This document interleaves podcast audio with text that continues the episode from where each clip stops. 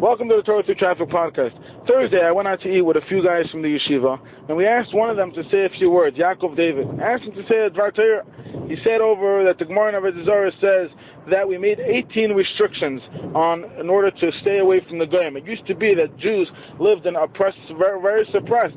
The only way for them to get certain ingredients was to buy from the non-Jews, and we didn't want to, there to be any intermarriage so they made 18 things not allowed to buy directly from Goyim if they were made by a guy.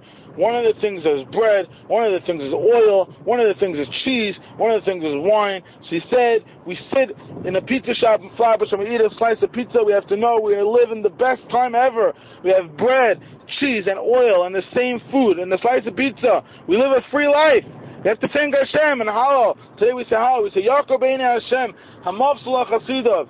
It is hard for Hashem, the death of his righteous people. Zakta Malbim. Why is it hard for him? You know why it's hard? Because they their essence of their life is praise of Hashem. Before it said, Lo Yamesim Yahaluka, those that are die cannot praise Hashem, but the reason, but Chasidov, the essence of their life, no matter what's going on, is a life of thanks. Always finding the thank you Hashem and everything, the thanking Hashem for the life that we were chosen to live in, the greatest generation ever, a slice of pizza, everything.